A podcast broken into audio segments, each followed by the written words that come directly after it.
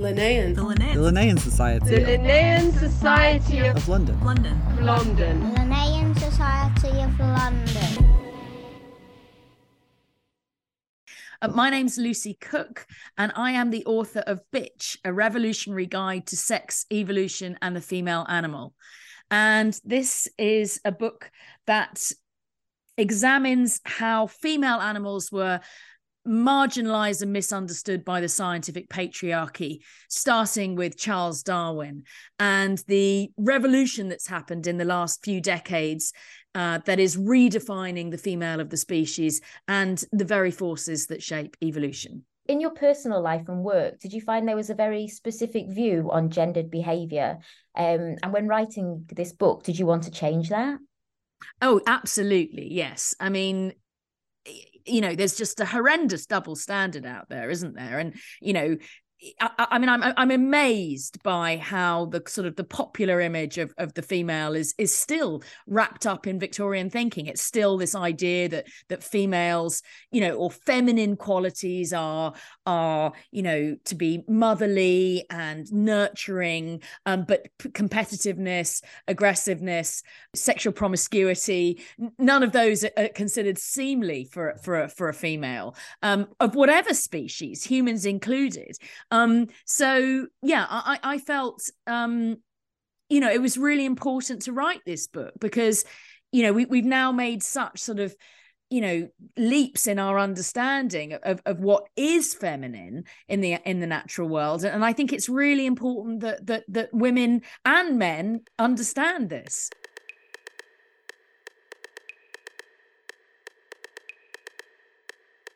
Uh, yeah, when I read the book, the matriarchal societies that you um, have in it, and one thing I was really shocked about was how brutal and violent some of them are, specifically the lemurs um, and meerkats and naked mole rats surprised me as well. So, what do you think it says about our enduring pre- preconceptions of femininity in our society that we still find it really shocking that females could behave so brutally and violently?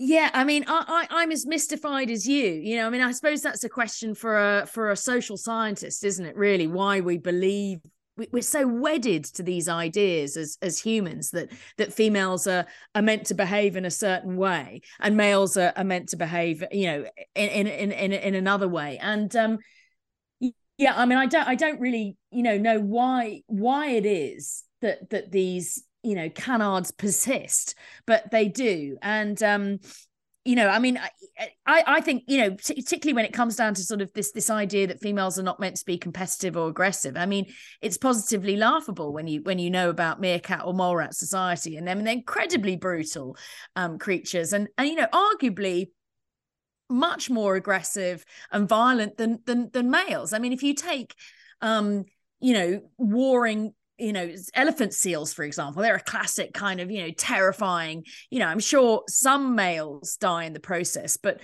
but you know when it comes down to you know female mole naked mole rats fighting over who gets to be the next queen you know they will die. That the, the, losers will die in the process you know and there's everything to fight for in that moment because it's the only chance they'll get to reproduce. So you know i, I think that the, the the examples that i found of of competitive females in in particularly in the cooperative breeders like like meerkats and, and naked mole rats. I mean they're far more violent and aggressive than than than than, than males are. The most interesting ones was the fact that they had the highest murder rate um, of meerkats. And um, i think you in the book you even mentioned it's higher than human beings. Yeah i mean this is just I, I, mean this was a sort of a gift of a, of a of a study that i stumbled across because um yeah it was it was about it was within the last decade somebody did a uh, an analysis of 1000 mammals looking at which species was most likely to be killed by a member of its own species and of those 1000 mammals humans were included on the list which everybody would assume would come out number one. You know, the most homicidal species would be humans. But no, we're not. It's actually the meerkat that, that is the most homicidal species on the planet. In fact, one in five meerkats are likely to be killed by a member of their own species, most likely their own mother um, or sister. Which because it's the females that are that are that are that are, the that are the most murderous because you know they are wanting to monopolize all the resources that the dominant female wants to monopolize all the resources and, and co-opt all the other members of the group into helping her breeding efforts.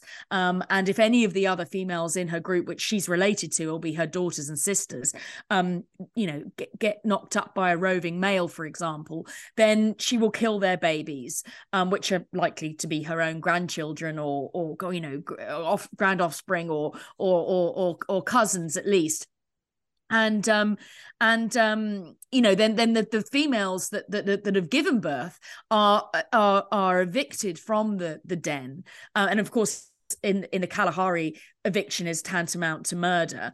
Um but they are able to return to the den if they um, wet nurse their murderers um, pups instead. I mean you know that level of, of dark brutality i mean there's nothing you know there's nothing elephant seals have got nothing on that you know? I mean it, it's just it's, it's it's astonishingly violent and and and um and competitive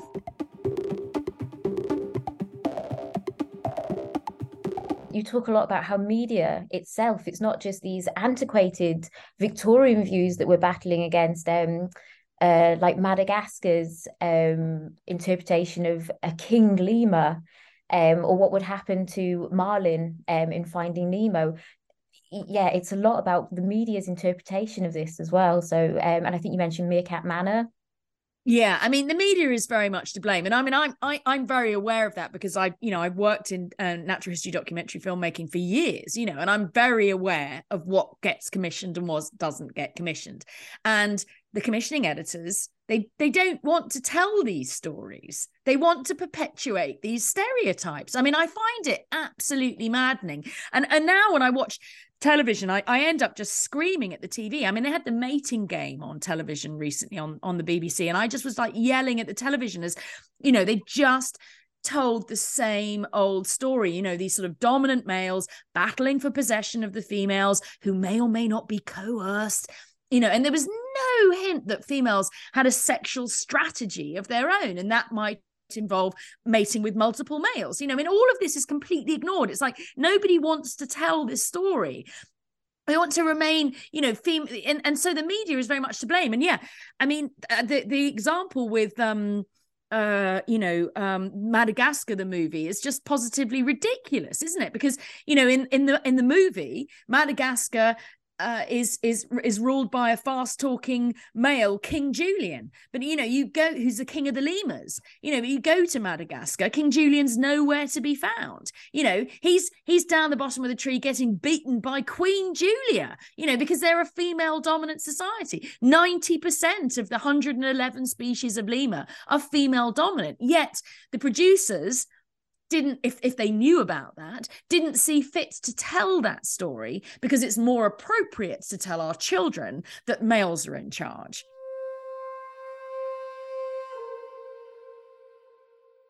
throughout the whole book, there was a lot of challenging of um, gender stereotypes over lots of animals. Um, do you think there's anything that we as a species, the human species, can learn from how we view gender stereotypes? From um, you talk about the very dominant uh, female spotted hyena or um, the fluidity, like the gonadal fluidity of the European mole. My book is about bias, you know, essentially, and how bias, how how how bias has shaped our view of the animal kingdom. And that is, I went in search of sexist bias, which I was, you know, aware of. Um, and then what I actually found on top of that was heteronormative bias, which was actually the bias as a, as a straight woman, you know, that I suffer from. And I realized that, and it was really shocking to me actually to realize that, you know, I like think of myself as quite liberal, but yes, my I view the animal kingdom through a certain you know prism as well you know and it, it's it's maybe not as restrictive as as Darwin's Victorian pinhole camera was but but it's still restrictive and so I think you know the fact that that that Darwin was was biased and he's a genius, a brilliant scientist, should be a, a, red flag to us all. That you know we've all got to check our biases. You know, so and you know I I, I was obviously taught you know that that that that sex is a binary. Um and and what i discovered and, and which really shocked me uh, and and i really struggled with as i was writing the book was just the sort of the realization that that you know yes there are two gametes. There's a you know there's a sperm and an egg. So in that sense sex is binary if you define sex by by by whether there are there are eggs or sperm but the manifestation of sex is anything but binary. I mean you know the book is full of creatures that that um you know either have gonads that you know you you you can't you you can't say they're either male or female. So you you can't you know they they they they sort of sit in somewhere in between. And and that's for a variety of reasons. I mean you know there are common frogs in there, Rana temporaria, that we all have in our garden. You know, I had no idea. I was obsessed with them as a child. And many of these um, f- frogs, it turns out, you know, they have genetic sex determination, but they also have environmental sex determination, which can override the genetic sex determination. So you end up with XX uh, males and, and XY females, and, and their gonads are in, completely impossible to, to classify as male or female you know? So this this you know that's just one of, of many examples. You have examples of creatures that change sex and and all sorts of things. And so and, and you know and and and it just became very obvious to me that it's a very very complex thing. And i think you know our culture is binary and and sort of requires sex to be a binary thing. But what i discovered is that is that you know as i said that, that the manifestation of it is is incredibly complex you know, by seeing the variety of the female experience in the animal kingdom, that can help us discuss it as humans because, you know, with animals, it's not as loaded with culture uh, uh, as as as as it is for humans. And these are all conversations that we're really struggling with whether it's you know sexist or heteronormative bias whatever it be you know we are we are struggling with these conversations. And i think by understanding how diverse females are in the animal kingdom and understanding that the role of diversity you know that that all variation is normal because you know if you didn't have variation you'd cease to evolve and we don't want to stop evolving. So so i i, I would hope that that it, it you know one has to be very careful not to fall in the trap of certain, you know, evolutionary psychologists who say, oh, because lobsters do that, therefore humans do that. You know, I'm not I'm not saying that, but I, I think it's about understanding the scope and variety that's out there and the complexity of sex. And then and then and then and, and then realizing the, role of that complexity and and variety in, in humans and that sort of these deterministic labels are are just redundant, you know. And we can't we can't do the interview without, of course, discussing the female clitoris. And with again with the female spotted hyena, that to all, you know, appearances, it's eh, you know, it's long, it's hard, and it, it would appear to be like a penis. And a lot of animals do have genitalia that would normally be assumed to be male. Absolutely. So, I mean, if you know, if you're trying to sort of classify a female, you know, but it, it, you know, there's, there's sort of like the sort of standard set of ways which I discuss in the book of how you, you know, you might um, define a female. So whether it's by her genitals, well, that's not going to work because you know the spotted hyena as you say has a clitoris that's exactly the same as the male well i mean visually it's very similar um to the male penis and and she even has a sort of a full scrotum um, in fact, there was one paper that was written said the only way you could distinguish a male or a female um, hyena was by palpation of the scrotum, which strikes me as something of a last resort, given the animal is known for its ferocious bone crunching bite. I might just take a guess. Do you know what I mean? I've got a 50 50 chance of getting it right. Do you know what I mean? It's like not really what you want to do. But, but, you know, so that's the standard way that you might, so you can't really tell. In that way, similarly, the, the, the, the, the dominant lemurs, they, they, they also have a peniform clitoris. Um, actually i find that terminology sort of really grating as well that, that you know because given the fact that the original sex was female um then surely uh the male has an enlarged clitoris not the female has a pseudo penis but anyway um uh but um uh yeah and then and then of course gonads. That's another standard um way of, of of saying and i've already mentioned the, the, the frogs but the um the, the, the european mole as you mentioned is is a fantastic example of that. I mean it's an I, that story blew my mind you know because we think of mammals as you know the gonads you know we're aware of of species and fish you know there are 500 species of fish that are able to change sex within their lifestyle but you sort of think like in their lifetime but you know you think of of of the gonads of mammals as being fairly fixed affairs. You know they're either you know they're either ovaries or their testes um, and they don't change. Well the european mole blows that out of the water because it turns out the female mole has gonads that are described as ovotestes.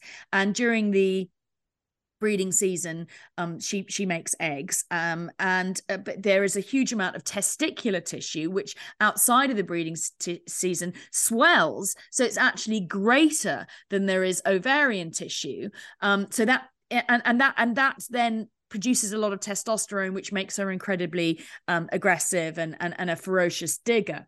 So and and now we, you know there's been a sort of you know decoding of the of the mole genome and now we understand how that's possible possible and it's actually just something like the um the the, the proteins that, that, regulate the genes i think. It's just two two of those that, that that that allow this this sort of gonadal flexibility.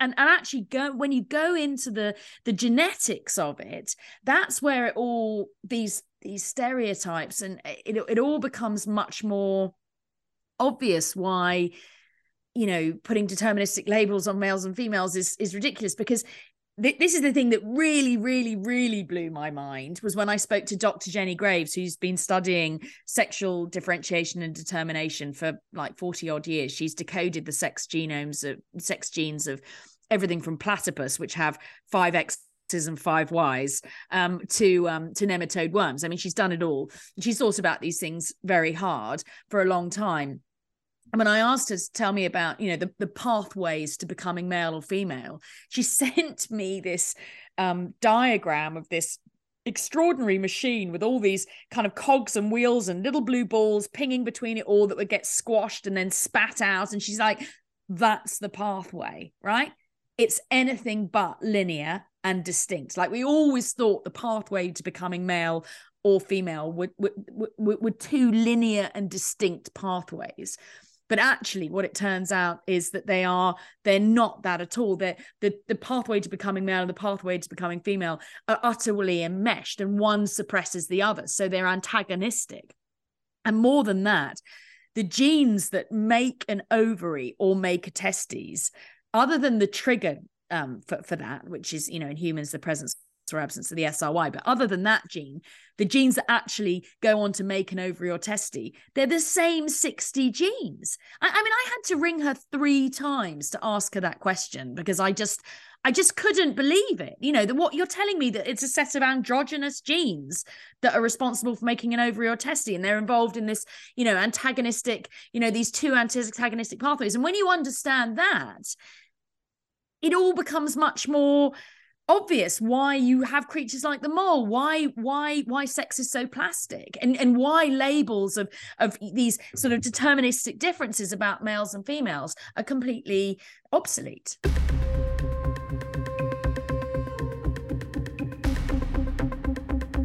When i was reading the book it shattered a lot of um, different preconceptions I had about the female of the species. Um, I think one of my personal highlights was reading about the cannibalistic female spiders, with my favorite being um, the UK's very own rat spider.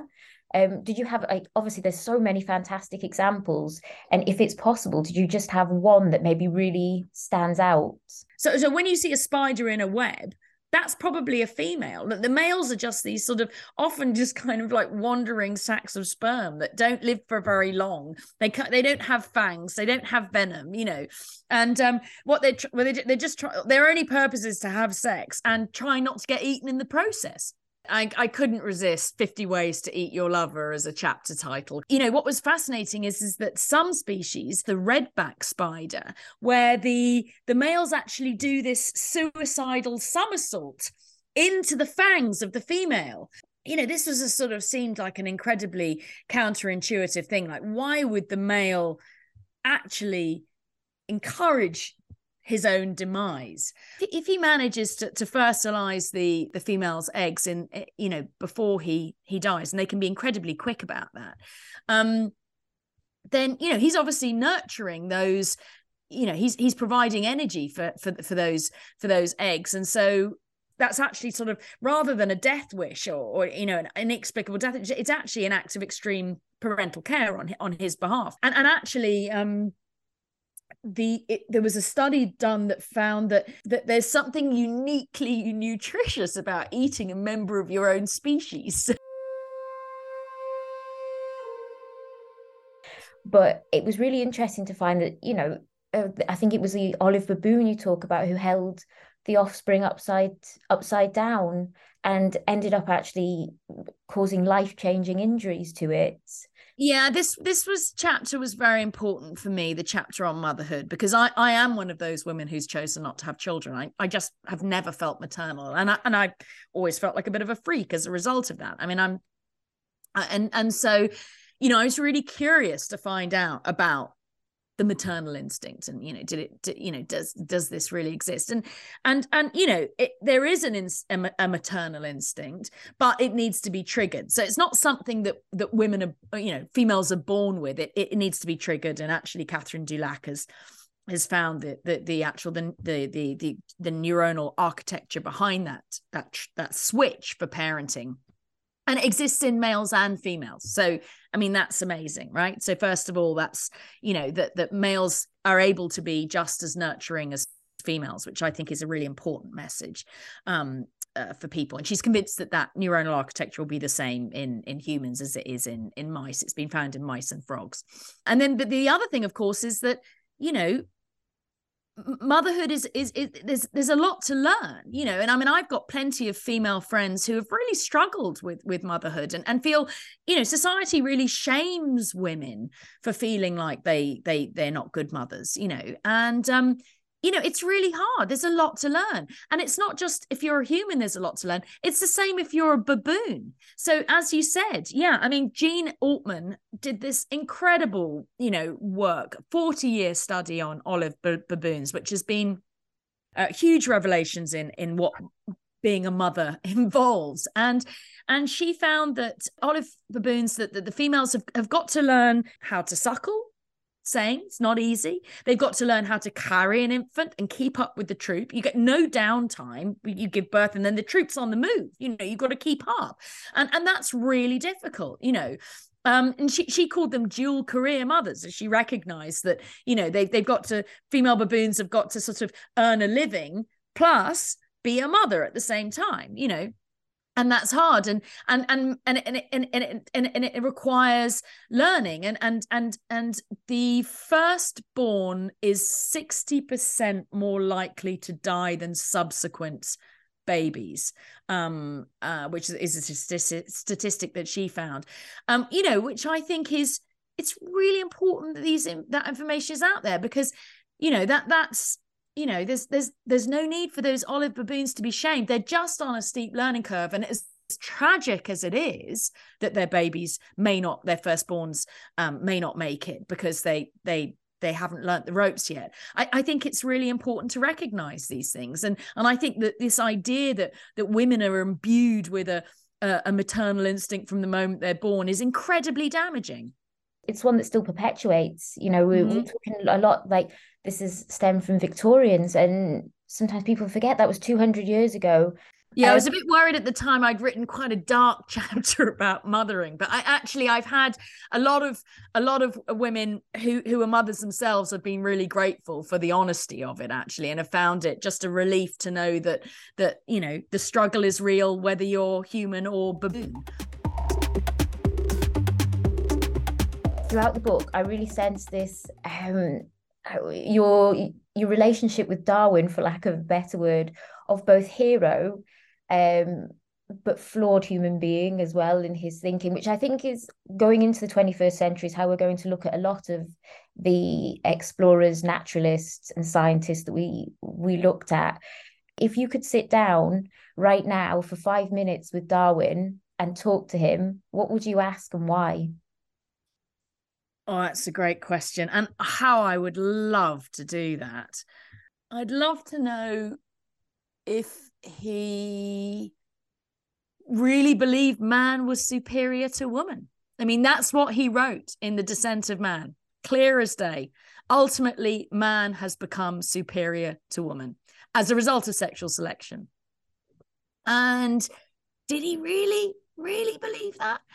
Uh, I, I don't know. I mean, I, I, I felt a, I felt really conflicted about, you know, I studied evolutionary biology.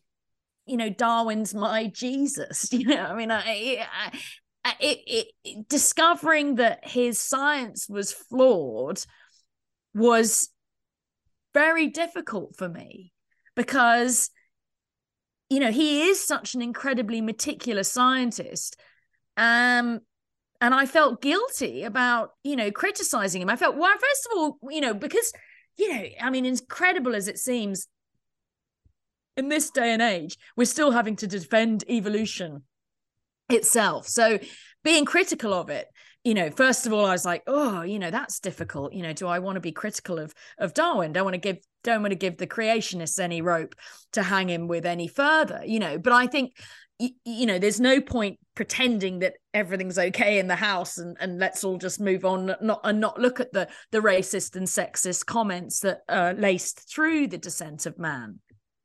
Um and and actually i think you know it's really important to recognize that that you know the science is vulnerable to bias you know and and and goodness knows i mean you can't get a better scientist than darwin. And, and like i say if, if he's you know vulnerable to to to to being you know influenced by cultural bias then as i say it's a red flag for all of us. You know but you do get these these sort of tantalizing hints when you read his more obscure work like his work on barnacles where you know he and, and, his, and his private letters like it, there was one brilliant um, sort of insight where he writes to i think it's hooker he's writing to in, uh, about barnacles and um and he's talking about how he's found these um, you know these big hermaphrodite females and then these t- teeny tiny little complemental males. And and then he's found sort of you know in between type uh, um that, that, that, that are neither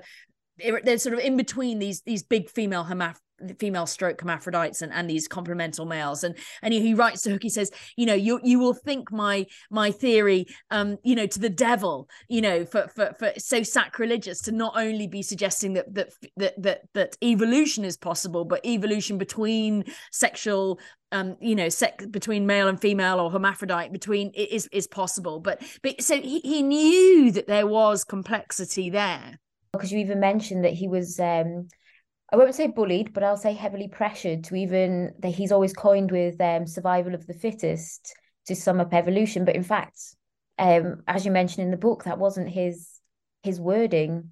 He was pressured. No, that was Herbert Spencer. Yeah, it wasn't. It wasn't him. He didn't say that. And and and that phrase has caused so much damage. I mean, it's just like because people think that. I mean, it's a brilliant piece of branding, isn't it? Survival of the fittest. Everybody knows it. Oh, evolution, survival of the fittest. You know, Darwin never said that. and people don't understand what fittest means. That's the problem with it. Is that you know, as zoologists, we understand fitness means you know it, is is is about reproductive fitness and, and about offering off, survival of offspring to to reproduce but most people see that as fittest as in biggest and toughest and and most competitive and so you know culturally we're obsessed with this idea of like competition and alphas and and and and and, and it's and, and a lot of it is around this misunderstanding of something that Darwin didn't even say. I mean, actually, that's what my next book's going to be about. Is is actually going to tease that out more. It, also reminds me my favorite fact in your book about barnacles was the length of their penis. They have is it is that true? They have the the largest penis in um comparison to their body size. I, I, believe so. I don't think anybody's found a bigger penis since Darwin found that one himself, you know, um, which he described as coiled like a great worm. Um, and um, you know, he was sort of giddy in his descriptions of it. It's really fabulous in his in his barnacle monocles that he that he wrote. Um, yeah, it's eight or nine times the length of the the, the, the body of the barnacle. So it's um it's the longest relative to body length in the animal kingdom and obviously you know it, it, sex finding a sexual partner is quite difficult if you're you know cemented to a rock via your head. Um so the barnacles solution is to be to have um you know sexes that are that are hermaphrodites but also the males um have these extraordinary penises which can go roving looking for a sexual partner um even when they're glued to a rock. Um it's a sort of as i say in the book like a kind of x-rated mr tickle slightly frivolous but i couldn't resist it. Growing up on those books i have a, a fantastic imagery just from that one uh, that one sentence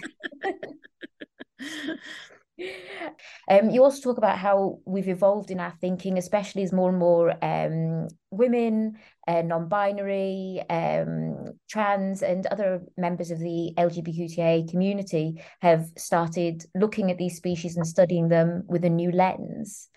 Um, but do you think that's us done, or is there a lot more headway that we still need to make in these scientific discoveries and our own thinking about them as well?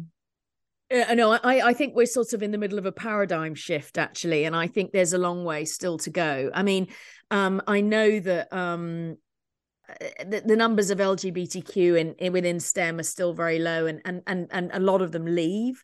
Um, so you know, it's it's still you know, but but diversity is the key to to finding the truth. I mean, you need diverse um, you know, questions coming from diverse places. You know, in science is all about asking questions, and it, it took pioneering women like Sarah Blaffer Hrdy and Patricia Gowaty to, to start questioning Darwinian stereotypes from a female perspective to overturn these old sort of sexist stereotypes, which, you know, is, is, is an ongoing. I mean, that's been going on for 40 years and it's still not over. I mean, you know, there's still you know huge amounts of debate around Bateman's paradigm and and um and uh and, and and and and females. And and so the sort of you know as as for heteronormative bias you know i think we're, we're sort of really just beginning to to start with that um journey. And you know, I, I spoke to this, you know, brilliant scientist Lauren O'Connell, Connell, who's at Stanford, who who actually found the switch for parenting in in frogs, and she said to me she thinks that this, you know, by having people of um you know different um you know a, a, a range of you know sexualities and, genders coming into the science and asking questions from their perspective is going to be the next revolution you know? So she she feels very much that that is something that we're we're we're just sort of on the cusp of which is really exciting you know for us to sort of understand the kind of com- that, that this isn't that sex is incredibly complex and also incredibly plastic i think is you know it, it is it's it's it it, it's these are exciting times. There's a lot to play for. And and and obviously you know diversity is is key in all that.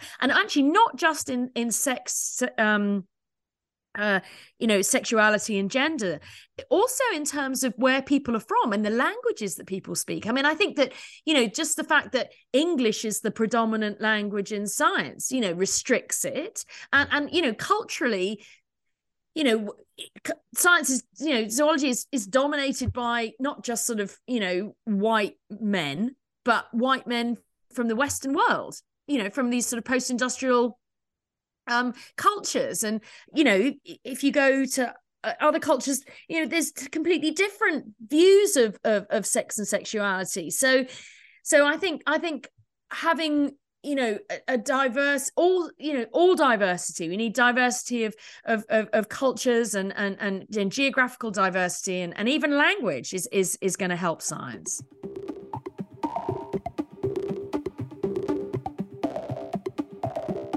and monogamy as well was something that was another really interesting one. It's again brings us back to this victorian housewife of women stay home have one husband and that's that's their lot. And i think you touch on the end of that chapter about how um, human beings are socially monogamous.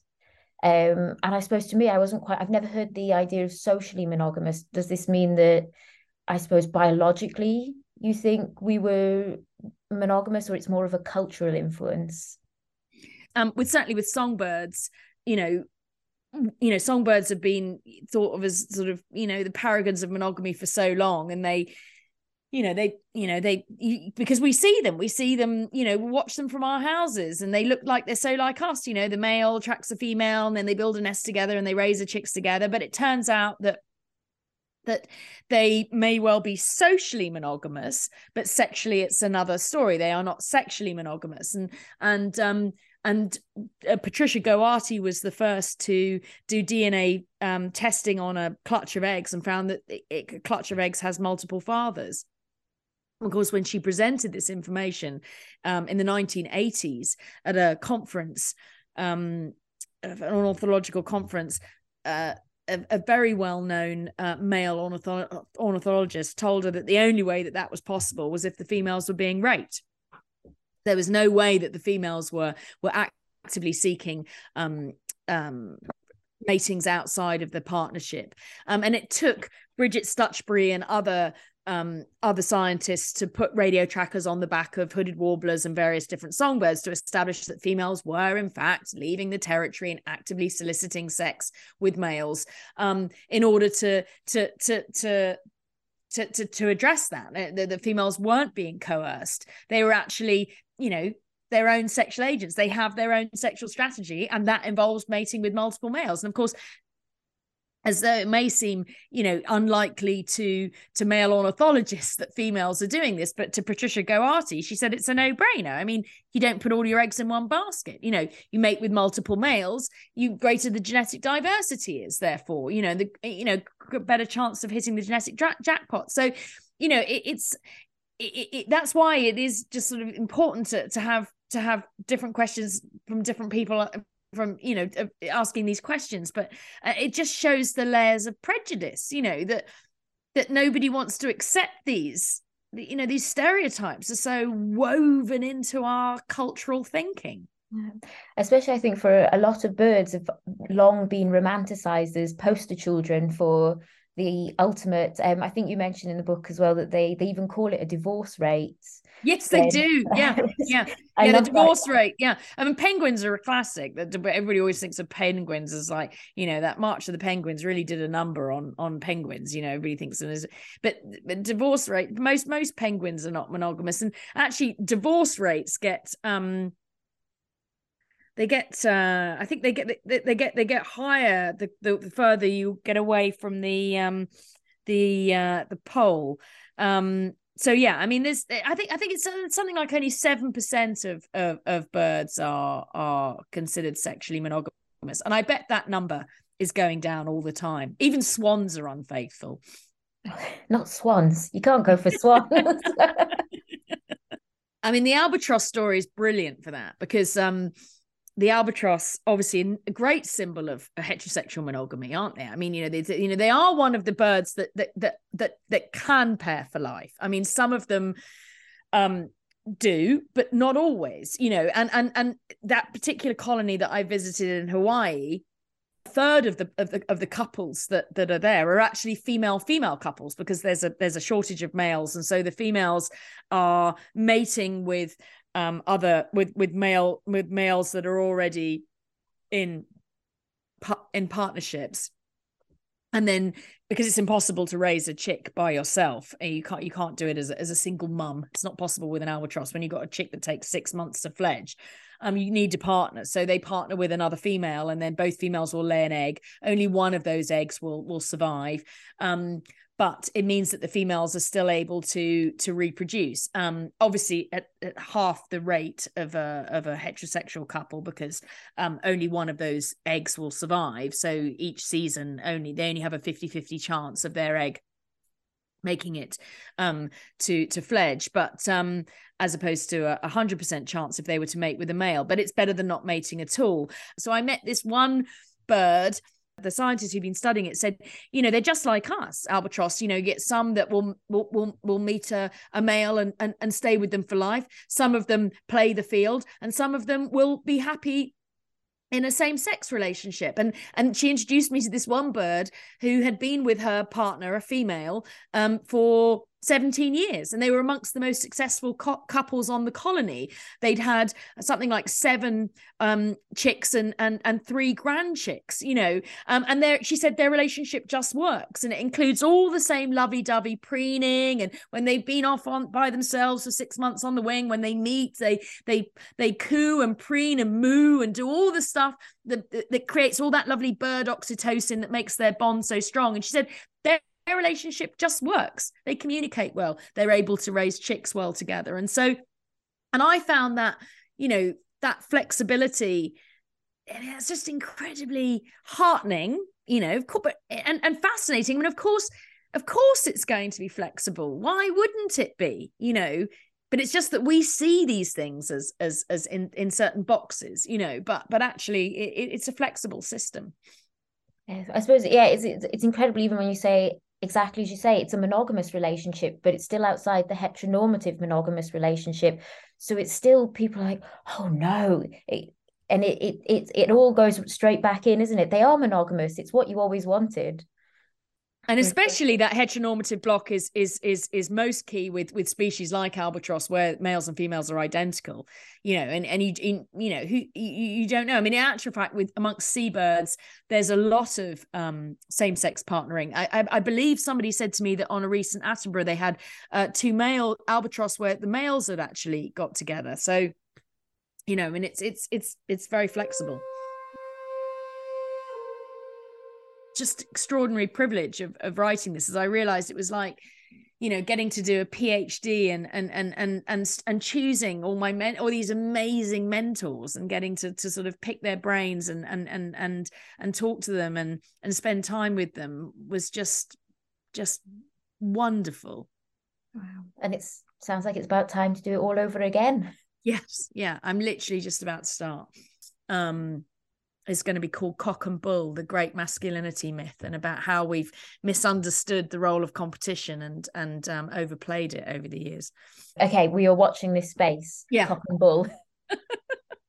People can follow me on social media. I'm on I'm on Instagram, Lucky Cook, L U C K Y C O O K E, um, and Twitter. Who knows how long all of any of us will be on Twitter? But um, Ms. Lucy Cooke, MS Lucy Cooke.